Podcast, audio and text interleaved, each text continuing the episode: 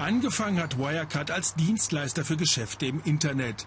Ging es damals vor fast 20 Jahren vor allem um Glücksspiel und Pornografie, hat sich das Unternehmen heute längst von seinen halbseidenen Anfängen emanzipiert.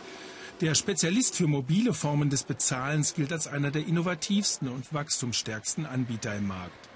Wirecard folgt damit einem Trend, der seit einigen Jahren das klassische Bankgeschäft aufmischt. Finanztechnische Dienstleister, sogenannte Fintechs, spielen in immer mehr Bereichen des Bankgeschäftes mit.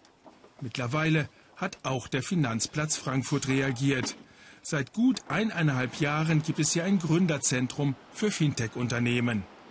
Das klassische Bankgeschäft, auf das viele der traditionellen Geldhäuser immer noch setzen, ist dagegen auf dem Rückzug.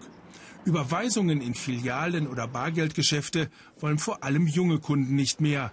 Wenn dann auch noch Kredite oder Anlageentscheidungen über das Handy oder den PC abgewickelt werden, vorbei an der Hausbank, bleibt von dem über Jahrzehnte etablierten Geschäftsmodell für die deutschen Geldinstitute nicht mehr viel übrig.